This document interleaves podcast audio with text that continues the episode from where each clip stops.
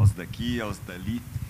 É, quem se propõe a fazer o que a gente faz aqui né, no, no ensino, acho que a gente tem que estar atento a algumas coisas. A gente estava vendo né, a música Ouro Puro de Ofir. Não sei se vocês entendem isso daí, não sei se isso passa pela cabeça de vocês.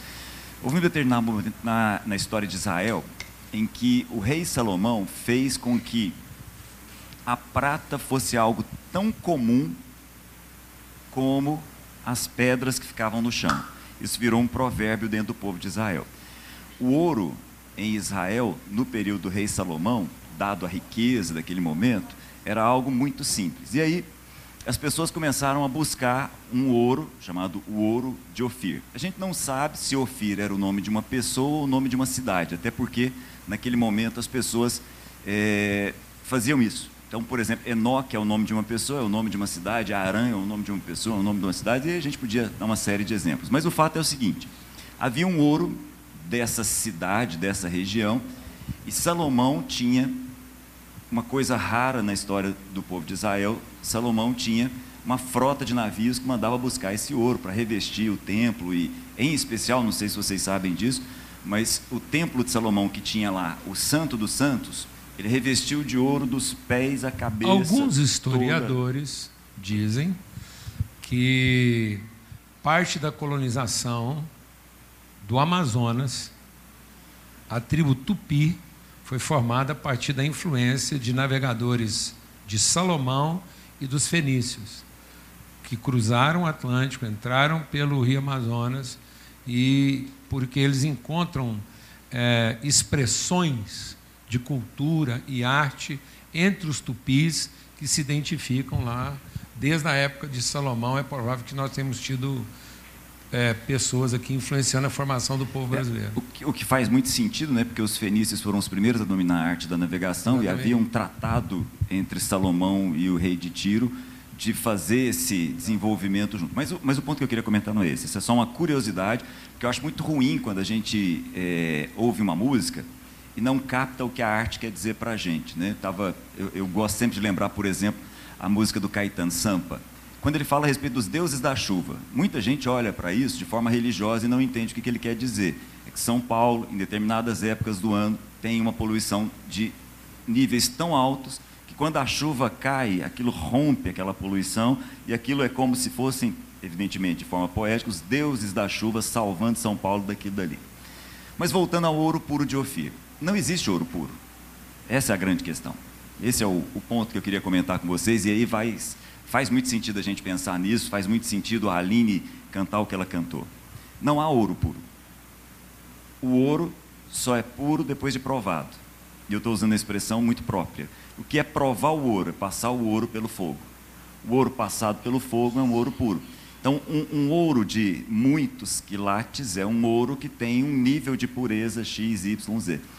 É, quando nós cantamos essa música, nós somos raridade, a raridade passa, e somos mesmo, a raridade passa por tornar o ouro puro. E o ouro é purificado passando pelo fogo. É bom a gente não perder de vista isso. Mas não tem nada a ver com o que eu gostaria de falar com vocês hoje. É só porque me incomoda. Honestamente, me incomoda. Você descontando o seu tempo aí, está tudo certo.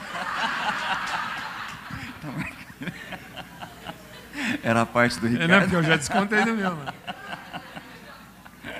Não, mas a minha é bem pequenininha. Vai pegando intimidade, fica pior, né? Bom. É... Posso fazer uma partezinha aqui?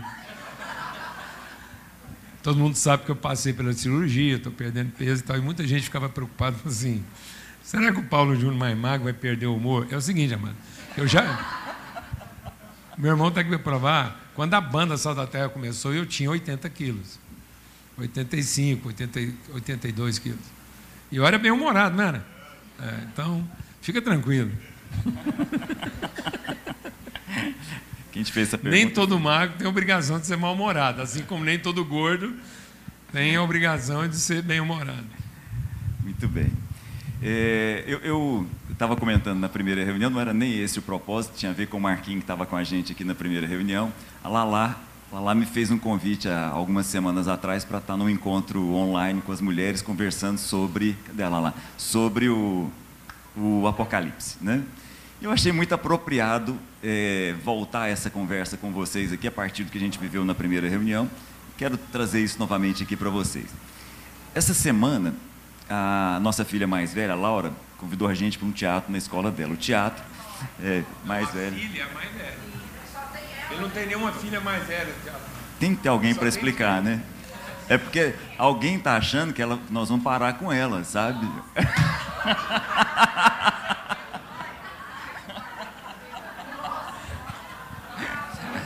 Vão vir. Foi corrigir.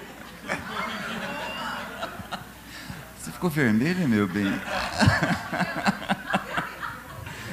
Mas ela, ela convidou a gente para uma, uma peça de teatro, né? E a peça é sobre folclore brasileiro. Enfim. Aí eu estava vendo lá um menino lindo fazendo papel de Saci Pererê, né? Menino lindo, Bernardo. Vestindo roupa preta, aquela coisa, né? E aí eu me lembrei, me lembrei do, do Saci Pererê do Monteiro Lobato, para quem assistiu lá atrás, na década de 80, o, o Saci Pererê, o Sítio Pica-Pau Amarelo, né? Eu fiquei imaginando, a gente conversando com um, um norueguês, um irlandês, e tentando explicar para ele que o Saci Pererê é um menino que tem um cachimbo, ele tem um rosto envelhecido, mas é uma criança de uma perna só, com um gorrozinho vermelho, ele faz um monte de traquinagem. Eu acho que a gente ia espantar. Eu acho que o cara ia ouvir essa história e ia ficar espantado. Por que eu estou comentando isso com vocês? É porque tem questões que são da cultura, são questões próprias da, da cultura. E tentar fazer essa tradução não é tão simples quanto parece. Então, quando a gente olha para o Apocalipse e vê aquelas imagens, elas são assustadoras num certo aspecto, elas são estranhas num certo sentido, para nós. Para as pessoas que estavam lendo aquilo dali, não. Então, por exemplo, o que é uma besta? Uma besta é um animal estranho, um animal que você não consegue definir se é um leão, se é um elefante, se é um tigre. Isso era chamado, se é um dinossauro, um dragão, um, um como é que é o nome daquele? Um leviatã, né? É, então não havia um nome, chama de besta. Na nossa cultura cientificizada, a gente deu um nome para absolutamente tudo. Né? E aí a gente é, não consegue perceber as nuances e as variações da própria cultura. Por que, que eu estou comentando isso com vocês? Porque uma das, das questões que, que me parece ser fundamental quando a gente conversa a respeito de Apocalipse é destruir o nosso preconceito e a nossa necessidade de conceitos que nós nunca nem deveríamos ter ouvido falar. Vou repetir. O Novo Testamento, basicamente, Paulo Júnior repete isso de maneira constante, a gente tem que lembrar isso mesmo. O Novo Testamento é um conjunto de cartas. Quem é que recebeu essas cartas? Nós precisamos ter isso muito claro. O Apocalipse não é um livro. O Apocalipse é uma carta. O Apocalipse não é um tratado teológico exclusivo para compreensão de alguns privilegiados, em hipótese alguma. Em hipótese alguma. De jeito nenhum. Nós precisamos ficar livres disso por uma razão simples: para a gente poder ser abençoado com as imagens que o Apocalipse traz para a gente, para que a gente possa mudar a forma de orar, para que a gente possa entender que as nossas orações chegam ao invisível como a imagem do próprio Apocalipse nos ensina. Mas por que eu estou comentando isso com vocês? Quando o Apocalipse é escrito, o João deixa muito claro, ele está, isso é histórico, ele está numa ilha, a ilha inclusive continua lá, árida do mesmo jeito até hoje. João está lá nessa ilha. Por que, que ele está lá? Porque ele foi exilado pelo testemunho e pela palavra. João é o único dos doze ainda vivo. Está lá. 90, 95, 96 anos, ao final do primeiro século ele é exilado naquela ilha, está lá. Naquela ilha, exilado, aparentemente largado, ele tem uma experiência profunda com o próprio Senhor Jesus, que ele não reconhece a priori, porque é o Jesus glorificado. Então ele não consegue captar quem é que está falando com ele, quem é que está à frente dele, e na verdade, quando ele tem noção da glória, ele cai como que morto. E o próprio Jesus encosta a mão e fala: Calma, tranquilo, sou eu, aquele que esteve morto e agora vive. Agora, João, escreve. Escreve às igrejas da Ásia. Naquele momento, a Ásia Menor é o que nós chamamos hoje de Turquia. Então, entenda: o Apocalipse é uma carta escrita com endereço. Quem eram os endereçados? A maior parte deles não sabia ler. Vou repetir. O Apocalipse, assim como todo o Novo Testamento, basicamente constituído de cartas que são endereçadas a pessoas que, na, maior parte das vezes, não sabia ler. A linguagem do Novo Testamento, toda ela é a linguagem de um grego, que os gregos da época chamavam de grego koine. O que é o grego koine? É o grego comum, é o grego da feira, é o grego do dia a dia, é o grego simples. Ele foi escrito dessa forma e, na maior parte das vezes, ele era lido, porque a maior parte das pessoas não sabiam ler. Ora, se é assim, por que nós dificultamos tanto? Se era assim, por que é que nós ingenuamente achamos que o Apocalipse é para nós e nunca foi para todo mundo que esteve no meio do caminho entre nós? Entenderam? Por que é que nós, de forma tão arrogante, achamos que o Apocalipse está falando do século 21 e não está falando de todos os séculos? Por que é que nós não percebemos que o Apocalipse é para qualquer um, assim como Mateus, assim como Gálatas, assim como Coríntios. Só que nós não percebemos e criamos barreiras para essa leitura. Qual é o problema? O problema. Até, Cláudio, assim, vale fazer uma, um, um apêndice aqui no seguinte aspecto. Essa tem sido a nossa dificuldade. Porque as pessoas pegaram a Bíblia e o Evangelho para fazer estudo bíblico e não para conversar sobre o reino de Deus. A palavra de Deus não é para ser estudada, ela é para ser conhecida. E ela se tornar o conteúdo da nossa conversa. Principalmente no Novo Testamento, que eram cartas. Era para as pessoas conversar sobre isso. Era para orientar a conversa. Para que as pessoas fossem acrescentando virtude na vida uns dos outros, na medida que iam conversando sobre a palavra de Deus. É assim que Jesus ensinava. É por isso que nossos filhos estão mal educados. Porque nós estamos mandando eles para a escola para ser educado, sendo que a escola não educa, a escola capacita. Eles tinham que ser educados nas nossas conversas. As nossas conversas é que educariam nossos filhos. Então eles são mal educados porque não têm conversações que educam, e aí eles são mal educados tentando ser catequizados na instituição escolar. Eu estou fazendo essa. porque a gente entender isso. Ah, porque o Apocalipse virou uma coisa. Ah, Apocalipse é um livro. Sabe por que ele virou um livro complicado? Porque ele virou um livro de estudo, sendo que ele tinha que ser uma referência de conversa. Como era? Como era? Era para você entender tudo aquilo na conversação, as figuras, comparação, o que, que isso pode dizer, o que, que diz para você, o que, que diz para mim. Isso é construindo o conhecimento. É uma estupidez o que nós estamos fazendo. Aliás, Jesus diz: Eu ensino por parábolas para confundir o erudito. Então, o Apocalipse inteiro é uma parábola. A linguagem do Apocalipse é parabólica para produzir conhecimento ao não erudito e confundir a erudição. Como acontece hoje. Então, a nossa erudição evangélica reformada ou católico que for, a erudição cristã ficou confundida. Então hoje quem se mete a fazer estudos eruditos de Apocalipse fica mais confuso, traz mais confusão para o povo. Porque criou segmento, criou, rachou. Tem igreja que é rachada por conta da interpretação do Apocalipse. É isso. E aí, nesse sentido, é, e é o que nós estamos fazendo aqui. Exatamente. É esse o nosso esforço. Né? é, era uma época em que as pessoas não separavam em capítulos e versículos. Então ninguém falava, ah, Mateus 24, 32. Uma coisa chata, né? Coisa chata, mal educada. Não, chato não, é sabe... falar, chato é ter a obrigação de citar. Exatamente. Aí é mais chato ainda. É, e essa coisa de que se você sabe Mateus 34, 22, você é o cara. Mas cadê o espírito, que foi sempre o que interessou? Né? A obrigação de citar é porque o cara não sabe e quer que você saiba para ele. Então não tinha que citar. Ué. Você está curioso, vai lá e procura onde é que está e confere se está lá mesmo. Você perceba, né? É, é, claro. Lógico. Claro, claro. É, o pior, nós estamos perdendo o espírito. O espírito Exato. da palavra. E aí, voltando ao Apocalipse, né? eu estou fazendo essa longa introdução só para comentar uma coisa.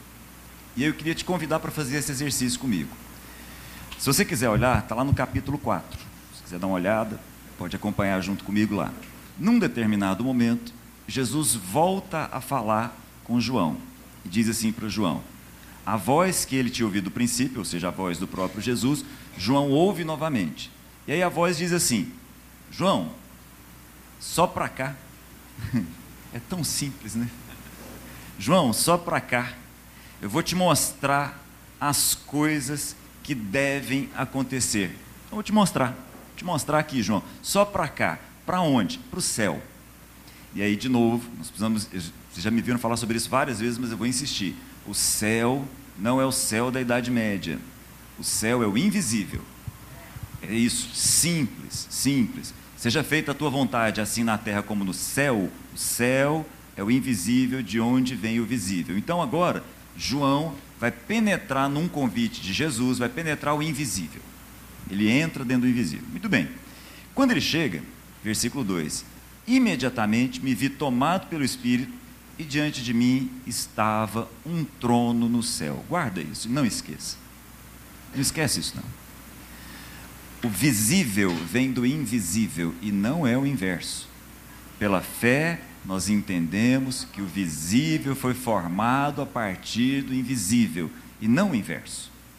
Nós não somos formados, nenhum de nós aqui é formado pelo que eu estou vendo. O Paulo Júnior é muito mais do que o que os meus olhos estão vendo. Esses somos nós. Nós sabemos disso. Às vezes a gente não sabe expressar bem, mas todos nós sabemos disso. Muito bem. Então agora, ele está penetrando o invisível, esse chamado céu. E o que ele vê? Um trono. Ele vê alguém sentado nesse trono. Ele vai tentar falar a respeito dessa pessoa que está sentada no trono e não consegue. Aí ele vai buscar palavras. Ele fala assim: ó, parece uma pedra preciosa, um jar, jaspe, um sardônio, que a gente nem sabe exatamente que pedras são e nem faz diferença. O detalhe é que tem alguém. Esse alguém está no trono e brilha. Esse é o ponto. E aí ele vai descrever aquele lugar com as palavras que ele tem. Ele só tem aquelas palavras. Ele vai descrever. Vai descrever seres que estão ali, seres que têm quatro rostos. Não entra na bobagem de querer saber quem são. Nós nunca vimos. Eles frequentam outro lugar. Eles frequentam outro ambiente. Não entra nessa de achar assim, não, os quatro rostos são Mateus, Marcos, Lucas e João. Não entra nessa. Isso é perda de tempo. Isso é bobagem. Até pode ser um simbolismo para no sentido pode de ser um sentido ilustrar, pedagógico, isso, uma um parábola, de ilustração. Mas não tenta imaginar isso e, e, e, tentando ao pé da letra saber o que está rolando. Por que, que não? Porque senão você perde o sentido. Qual é o sentido? No invisível há um trono. Nesse trono há alguém sentado. Esse alguém sentado é de difícil descrição, porque ele brilha. E esse alguém sentado, as pessoas que estão lá ao redor, ou melhor dizendo, os seres que estão lá estão falando a respeito dele. Essa pessoa, segundo os seres que estão lá, é o seguinte: Tu, Senhor e Deus nosso, és digno de receber glória, honra e poder. Por quê? Porque criaste todas as coisas e por tua vontade todas as coisas existem e foram criadas. Quem é que está sentado no trono? O Criador. Ponto. Está lá. Sem descrição visual. É o Criador, ele está lá sentado, ali. Muito bem, na mão do Criador aparece um livro. E aí, livro, não enxergue um livro no formato como nós estamos acostumados, esse codex que a gente tem aqui. Livro, naquele momento, era um pergaminho, era um rolo. Então, a mão direita de quem está sentado no trono tem um pergaminho. Esse pergaminho, esse rolo, está enrolado, enrolado, enrolado e está selado para quem não conhece, naquele momento, o selo o que, que é? Cera, que alguém ia lá e batia uma marca. E ele tinha selos, selando, vedando, tampando aquele rolo. E as pessoas que estão ali estão entendendo. Aquele rolo tem algo escrito. Todo mundo entra em estado assim de preocupação naquele lugar, naquele ambiente. Inclusive o próprio João é tomado de uma certa tristeza e fala: "Puxa, quem é que vai abrir isso daqui?" Calma, o anjo fala para ele: fica tranquilo, as coisas não estão fora de controle. Você aqui do céu, olhando para a terra, pode pensar assim: lá embaixo está tudo enrolado. Olha o César que está lá, olha o Nero, olha o Vespasiano, olha quem é que está naquele lugar lá embaixo. Aquilo está fora de controle. Não está. Por quê? Porque no invisível há um trono. E a história do visível, representada por esse rolo que está aí, que está selado, tem alguém para abrir. Quem é que vai abrir? Quem é que vai descelar? Aparece. O cordeiro aparece. De novo, uma imagem. O cordeiro aparece para abrir, para tirar, para descelar o livro da nossa história. Porque o livro da nossa história no universo visual vem a partir do universo invisível. E quem está sentado no trono e controla, entrega para o próprio Jesus o desenrolar dessa história. Sabe desde quando que é assim? Desde sempre. Desde sempre. Essa foi uma de, das grandes dificuldades de Nabucodonosor, quando ele teve um sonho que ele não conseguia interpretar. E aí o profeta chega e fala assim: o seguinte, Nabucodonosor, o Deus dos céus deu a você uma revelação, ele tirou dos seus olhos os véus que poderiam te impedir de entender. Vou te explicar o que, que é. São reinos, mas há um reino que está acima e além de todos esses reinos. Ele nunca se perdeu. Nunca. Daniel é 600, 700 anos antes de João. É assim sempre. Então guarda, guarda essa imagem. Todas as vezes que você dobrar os seus joelhos e for orar, toda vez que você fechar os seus olhos e for orar, entenda, você está em conexão com o invisível, diante de um trono. Nesse trono tem um cordeiro. Esse cordeiro é quem decela a nossa história. Mesmo que, à medida que algum selo vai soltando, alguma coisa aconteça e ela seja aparentemente uma coisa ruim, elas não estão fora de controle. Não estão. Nesse momento, eu acho que a gente não podia deixar de falar a respeito disso. A gente não pode deixar de, de comentar que todos os reinos, todos os reinos, foram colocados pelo Senhor da história. E quem controla os selos dessa história é o próprio Filho, o próprio Jesus. É Ele quem vai abrindo essa história. Ela ocorre no invisível e aqui no visível. Não a partir do que nós estamos vendo, não a partir do que nós tocamos e do que nós temos força para controlar, mas a partir daquilo que nós não estamos vendo. Detalhe: as nossas orações chegam nesse lugar. A gente não pode esquecer disso. Não são orações que chegam para que, até que enfim, cordeiro vai e abre o próximo selo. As orações não fazem os selos abrirem. Eu posso fazer uma. Não deve. Uma, você. Uma, ah, não, é porque é o seguinte, entrei no seu tempo. Até porque, é, até para a gente entender, o, fazer uma diferença entre oração e petição. Nossas petições chegam a esse lugar, mas são nossas orações que nos levam a esse lugar. Se você, se na sua oração você não orar a partir de quem está nesse lugar, suas petições não chegarão a esse lugar. Então, as petições chegam quando as orações são feitas a partir de. Então, eu tenho que entrar nesse lugar pela oração. A oração vai me levando à meditação, ao entendimento. E aí, estando nesse lugar, diante de um Deus que é Senhor e soberano, e de um cordeiro que garantiu o desenrolar da história, agora eu posso pedir porque agora eu não vou pedir de acordo com a minha ansiedade, eu não vou pedir de acordo com a minha perturbação, nem de acordo com o meu medo, eu vou pedir de acordo com aquilo que está revelado nesse lugar, então nossas orações serão ouvidas. Por que, que elas não são ouvidas? Porque elas são petições feitas fora do lugar aonde a gente deveria ter entrado pelas orações. Elas são sem fé, elas são cheias de expectativa. Amém? Amém. Então é isso, é a oração que leva a gente nesse lugar. A oração é para que você passe agora a viver a sua vida a partir desse lugar. Que lugar?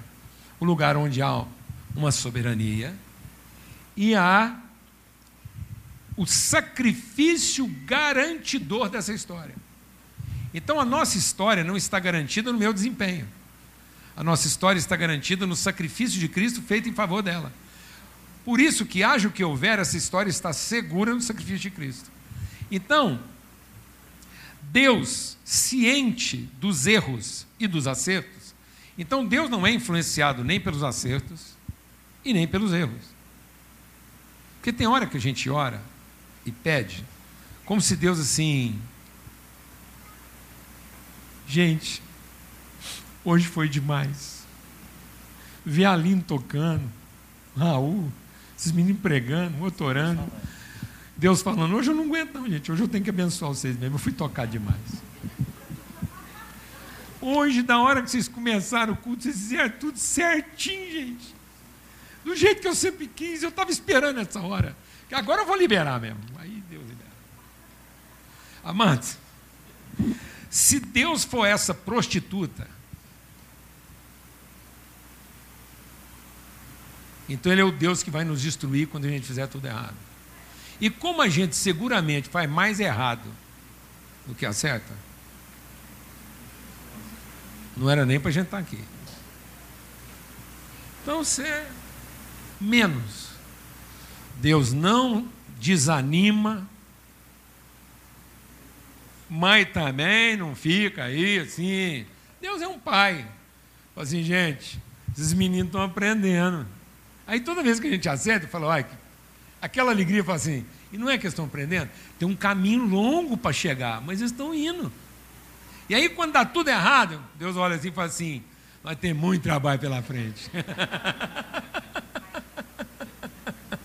é o pai.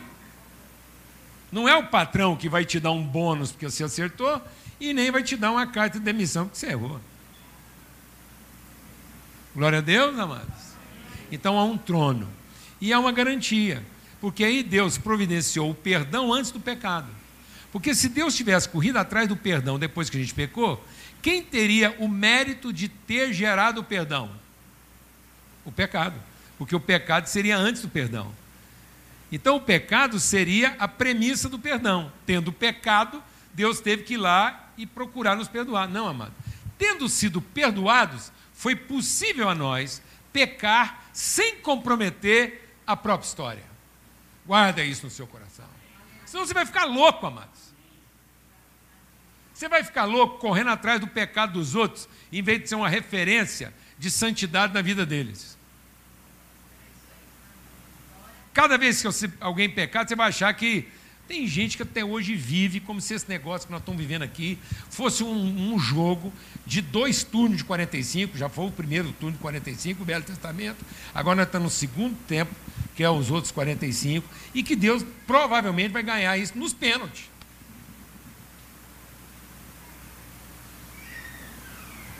E pior, Deus vai ter que ganhar isso nos pênaltis, onde o último pênalti não é ele que vai bater, não, é o capeta. Então nós temos que acreditar no goleiro.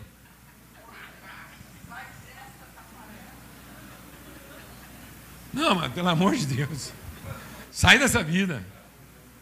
E aí é o seguinte: o que, que esse texto está dizendo? Só é possível viver a plenitude da soberania de Deus morto.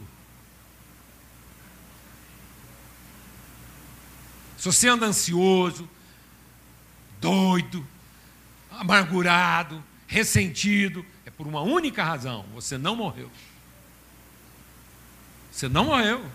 Porque em Cristo todos morremos e ressuscitamos. Só é possível conhecer a plenitude do trono da soberania de Deus morto e ressurreto. Qual é a primeira coisa que o ansioso perde? O amargurado perde? É o sono. Por quê? O amargurado está com medo de que o que fizer de mal contra ele é definitivo. E o ansioso está achando que o que ele ainda tem que fazer é definitivo. O amargurado perdeu o sono pelo que fizeram contra ele. E o ansioso perde o sono pelo que ele ainda tem que fazer. E o que os outros podem fazer com ele. Sem chance, amados. Sem raiz de amargura e sem ansiedade. Coração santo. Amém? Por quê? Porque morremos. Deus nos deu exemplos pedagógicos maravilhosos. O ar, não foi que a gente falou hoje, quitando o invisível? E o sono. Sabe o que é, sabe o que é dormir, amado? É morrer todo dia. Deus nos deu uma experiência de morte diária. Quem não sabe morrer não consegue dormir. Em paz me deito e logo pego no sono. Porque Deus dá aos seus enquanto eles dormem. Aprenda a morrer todo dia, companheiro. Por no dia seguinte você começar um dia zero como quem ressuscitou. Dorme, companheiro. A Lana às vezes fica irritada comigo. A velocidade que eu durmo. E é sono profundo assim, pá! Eu sou um cara que. Eu, eu, eu não preciso de muito tempo de sono. Não preciso. Eu durmo um tantinho lá, estou ressurreto. Eu já dormi, eu acordei ressuscitado. Não faz sentido. Ele é o cordeiro que venceu e ressuscitou. Amém? Amém. E a história é um rolo, ela vai se desenrolando na nossa frente e você vai vivendo esse movimento. E aí, dentro disso que a gente está compartilhando, essa palavra que Deus gerou no coração do Cláudio, e fica a gente lá, né? Buscando. E aí eu fiquei impressionado. A hora que a Alana chegou aqui hoje, a Alana, você viu que ela decorou, arrumou tudo direitinho. Você viu, cadê a Márcia Paula? Está aqui. Você viu, os balões estão lá, para alegrar as crianças. Que os balões lá são tudo para a gente lembrar que essa semana é dia das crianças. Amados, vão dar para os nossos filhos a bênção de pais que já morreram. Eles não viver a perturbação de pais que não podem morrer. Vou falar devagarzinho. Entrega para os seus filhos a paz de pais que já morreram. Para eles não ficarem com a ansiedade, a perturbação e a neurose de pais que não podem morrer ou que deveriam morrer. Porque metade dos filhos estão perturbados pelos pais que não podem morrer, e a outra metade está perturbada pelos pais que já deveriam ter morrido. Metade dos filhos estão pedindo que os pais não morram, e a outra metade estão pedindo por que, que eles ainda estão vivos. Amém, irmão? Eu estou exagerando? Não, não estou exagerando, não. Então, Está tudo aí, a Lana levantou de madrugada com os meninos, pôs o Mateus para acordar cedo lá. O trem está pegando desde ontem aqui. Nem para ter tudo bonitinho, do jeito que ela gosta. Eu compartilhei com ela. Aquela respirou ali, eu falei, deixa eu ler um texto com você que a gente vai estar tá compartilhando aqui. Isaías, capítulo 30, na sequência está sendo compartilhado. Versículo 15, Isaías 15, 30, 15 diz assim: Diz o soberano, Diz quem? O soberano. Ele não é um Senhor. Para ninguém ter dúvida, o soberano é o Senhor. O Senhor. Vida com Deus não é uma alternativa. Se Deus é a sua escolha, Ele não é o Senhor, Ele é um Senhor. Se você ainda lida com a vida como se ela tivesse uma opção, então é porque Deus não é singular na sua soberania. Para aquilo que há alternativa, não há soberania. O Senhor, o Santo de Israel, por que, que ele é santo? Porque ele nem fica lá molenão, não amolece Deus porque fez a coisa certinha e nem endurecemos porque fizemos a coisa errada.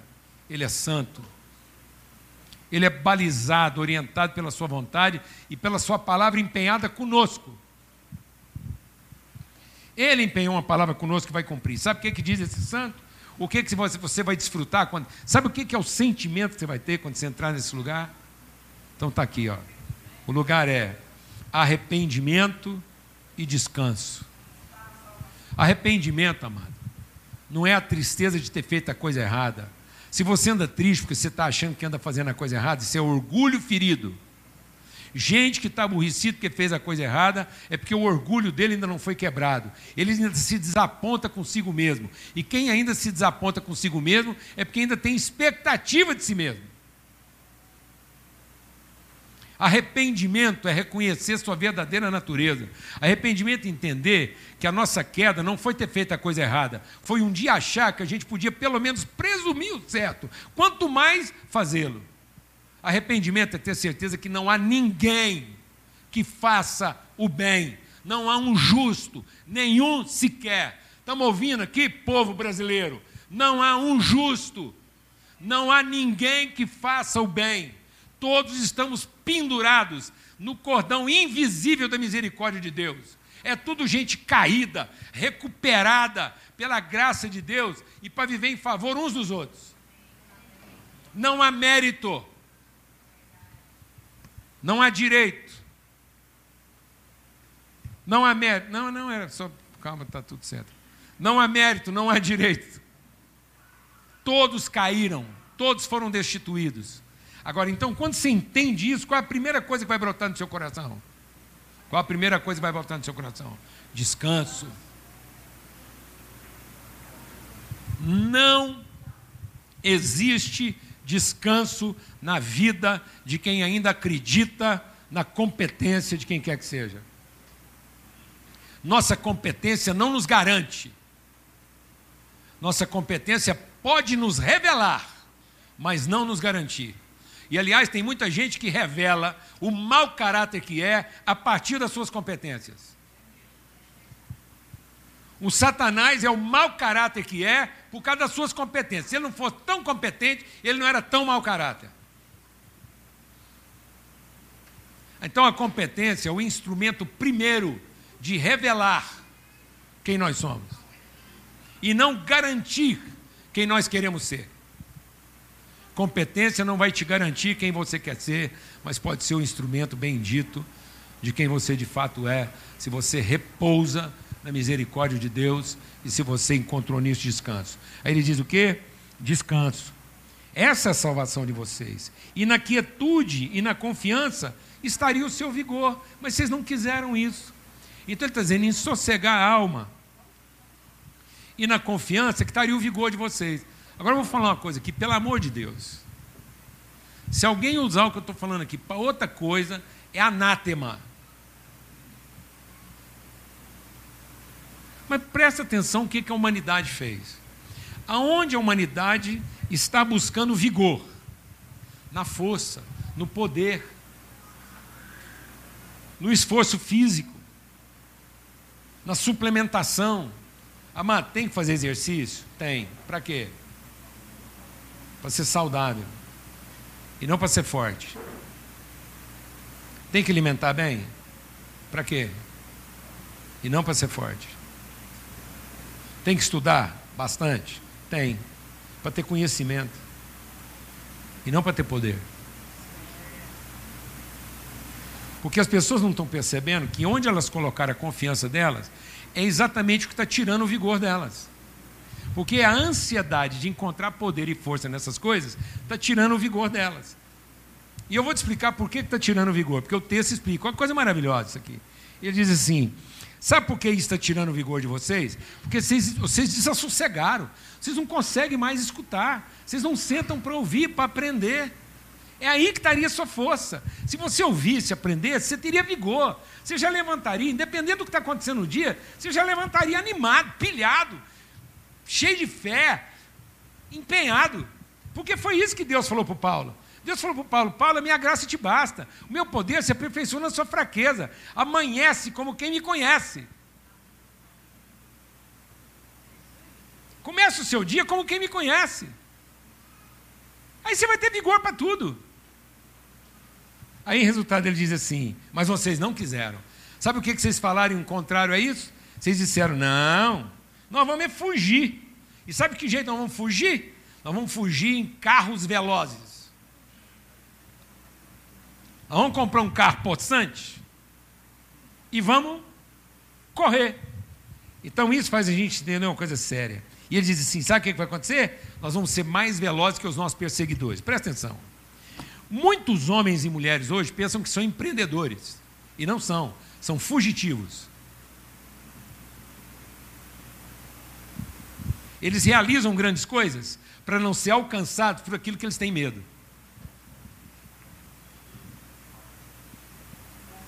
Eles não estão correndo em direção ao propósito. Eles estão fugindo daquilo que os amedronta. Suas histórias, seus traumas, suas perdas, seus danos. Então eles não são corredores, são fugitivos.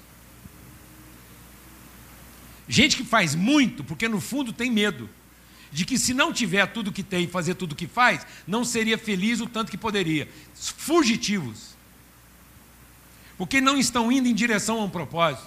Estão fugindo daquilo que um dia os amedrontou. Corredores de fantasma.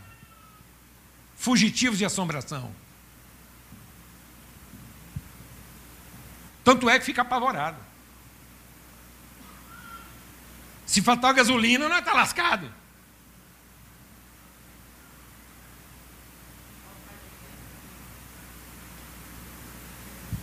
Agora você entende por que, que o Deus desse mundo é o dinheiro, o amor é o dinheiro. Porque o amor ao dinheiro não é para realizar. Responsabilidade com o dinheiro realiza. Amor ao dinheiro é para fugir. Uma vez eu conversei com um grande empresário dessa cidade do estado.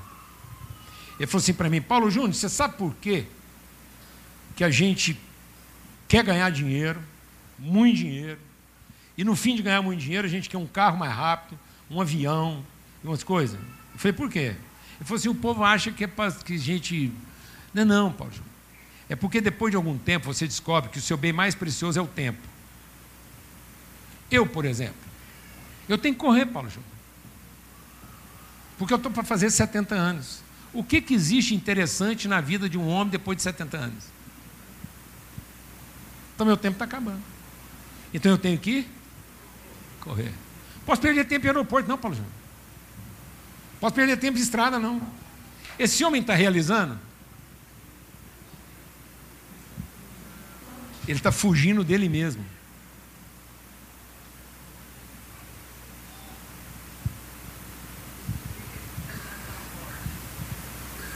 Difícil admitir isso. Você está realizando ou está fugindo de si mesmo? E eles dizem, eles fugirão, tentando, mas eles dizem assim: mil fugirão de uma ameaça, de um. Ai, eu assumi um compromisso com a minha esposa de não falar. Mas vou falar assim, para bom entendedor, pinga é.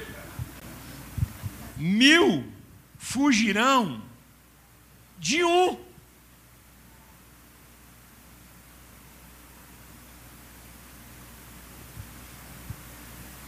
Quando que um povo de Deus pode acreditar que quem quer que seja uma única pessoa pode comprometer a história que foi garantida pelo sangue de Cristo derramado antes de Deus começar a fazer qualquer coisa.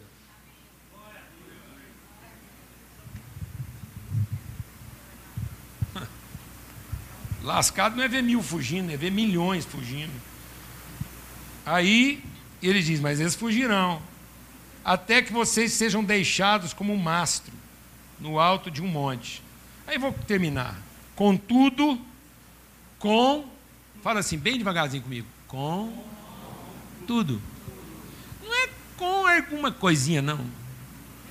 Não é com um negocinho qualquer. Não é com a eleiçãozinha 2022. Diga assim comigo, peito cheio. Crente. Com tudo. Contudo, o Senhor espera um momento de ser bondoso com vocês, ele ainda se levantar para mostrar a vocês a sua compaixão, porque o Senhor é Deus de justiça. Quão felizes são aqueles que nele esperam. Tem gente que fala assim para mim: Ah, pastor, eu estou esperando Deus falar comigo. Meu irmão, e Deus está esperando você ouvir Ele. O dia que você parar para ouvir Deus, Ele começa a falar com você. Deus falou assim: vai lá, gente. Continua aí nessa doideira de vocês, eu estou aqui esperando para ser bondoso.